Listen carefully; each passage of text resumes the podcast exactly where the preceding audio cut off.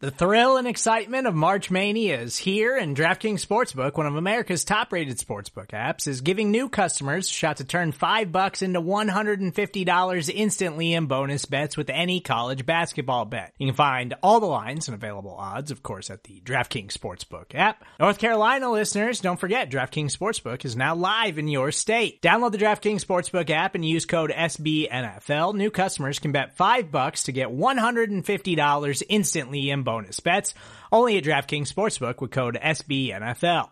The crown is yours. Gambling problem? Call 1-800-GAMBLER or in West Virginia, visit www.1800gambler.net. In New York, call 877-8-HOPE-NY or text HOPE-NY. In Connecticut, help is available for problem gambling. Call 888-789-7777 or visit ccpg.org.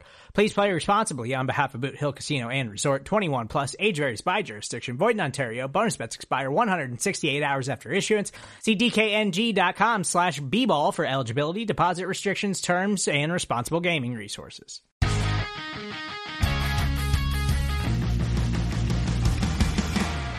Hey, hey, what's up, Cowboys Nation? Welcome to another edition of Cowboys Roundup brought to you by SB Nation's Blogging the Boys where every day we bring you the latest and greatest Cowboys news and updates. My name is Dan Rogers.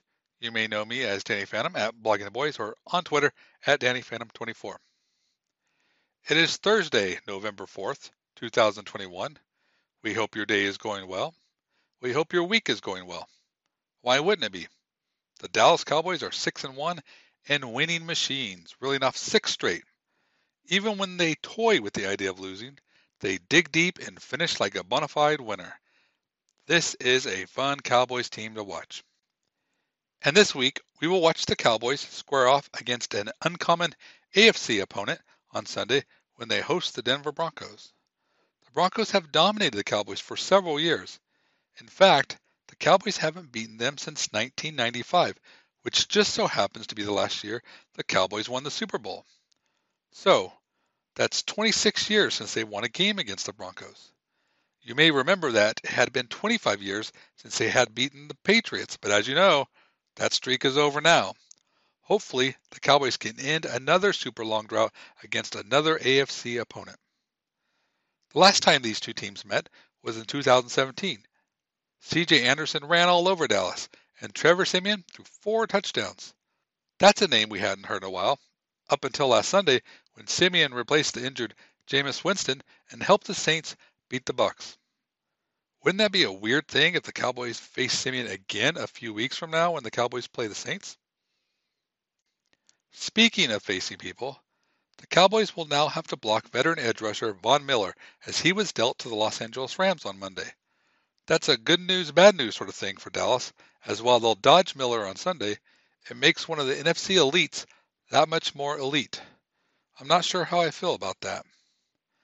Miller now plays for the Rams, where he'll get a chance to win NFC Defensive Player of the Week, just like Micah Parsons did for Week 8. How about that? Parsons had 11 tackles on Sunday, including four for a loss. The Rook, who has been a little quiet recently, quickly reminded us that he is real and he is spectacular. Speaking of spectacular, Cowboys announced on Wednesday that the helmet to wear on Sunday will have a red stripe accompanying the traditional blue and white stripe that run down the center of the helmet. This is to honor the U.S. military and the country's National Medal of Honor recipients. For those longtime Cowboy fans, you may remember them wearing these helmets back during 1976 to commemorate the United States bicentennial. All right, let's get to some injury updates. Dak Prescott participated in Wednesday's short practice as the team scaled back the practice time coming off a Sunday night road game. Dak is expected to be a full go at today's practice as he continues to heal up from his calf injury. Tyron Smith did not practice on Wednesday, and McCarthy said he'd be hard pressed to play this week against Denver. The coach was asked if that meant La'el Collins would receive snaps at left tackle this week in Smith's absence.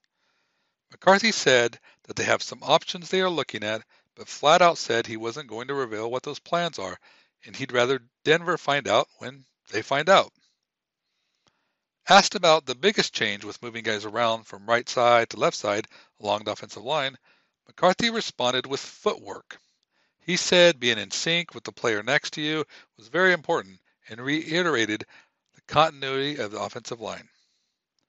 That doesn't tell us much about how things could shake out on Sunday, but I guess we'll be surprised. I like surprises. You like surprises?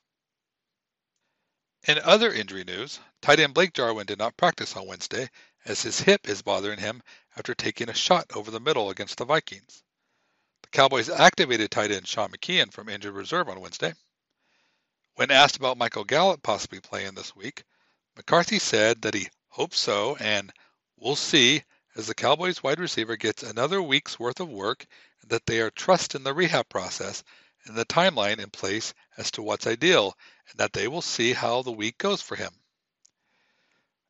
Amari Cooper was limited, but again, the entire practice in general was limited due to the team wanting to spend extra time in the film room against one of those uncommon opponents like the Broncos, since they only see them once every four years.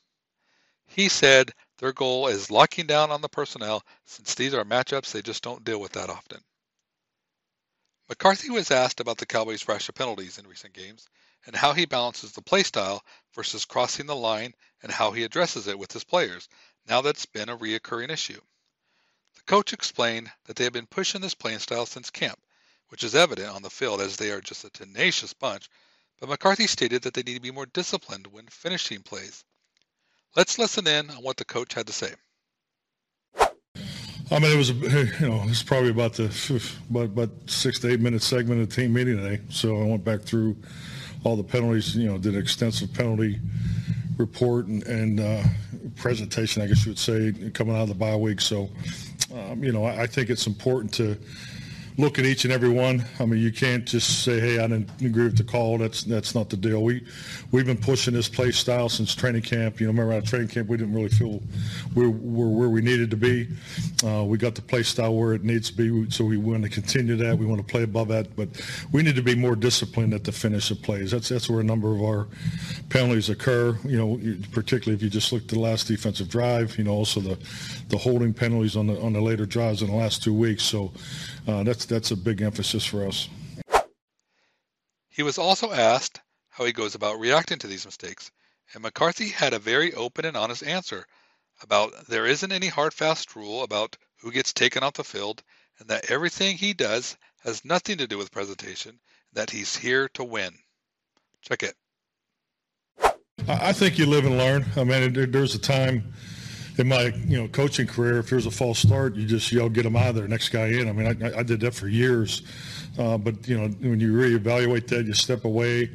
You know, is that the best answer? I mean, it, it may be the best answer in training, but you know, and just you know, just take Randy Gregory for instance. You know, we I, I needed it. I needed Randy at the we we all needed Randy at the end of that game. So, um, you know, I think you learn from them situations, um, but you know, I think there's, you know, there are times, you know, there are limits, you know, the thresholds you want to call it, that if a player crosses it, you definitely have to make the change. And, and also, let's just be honest. I mean, who, you know, who are you changing them for, too? And, and what's the situation in the game? Because we're there to win. You know, I, I'm, I'm not there trying to, you know, appease uh, whoever with my my presentation of discipline. You know, the, the, the, discipline is in the in the mental and emotional decision making, particularly at those times. And and we got to make sure as coaches we're always putting the players in position to win. We're there to win. Man, that gave me goosebumps. Well said, coach. That was a fantastic answer.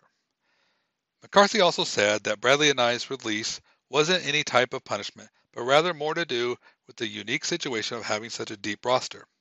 By the way, Anae cleared waivers and is now back on the practice squad.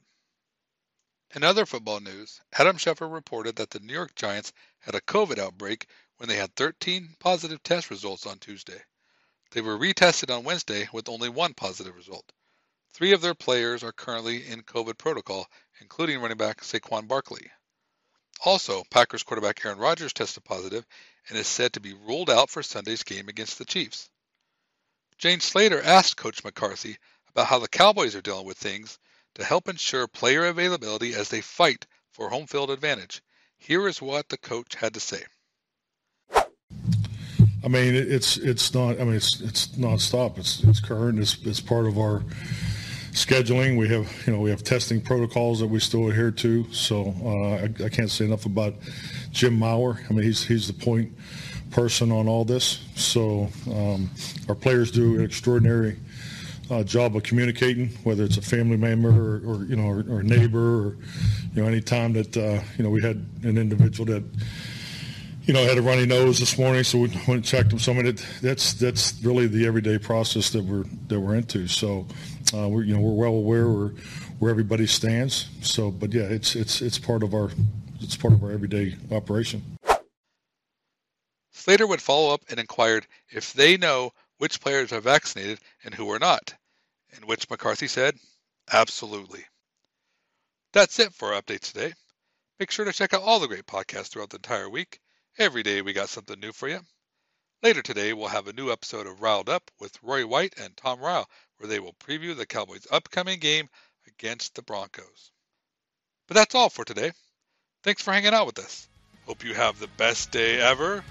Stay safe, stay happy, stay true to the silver and blue, and we will catch you later.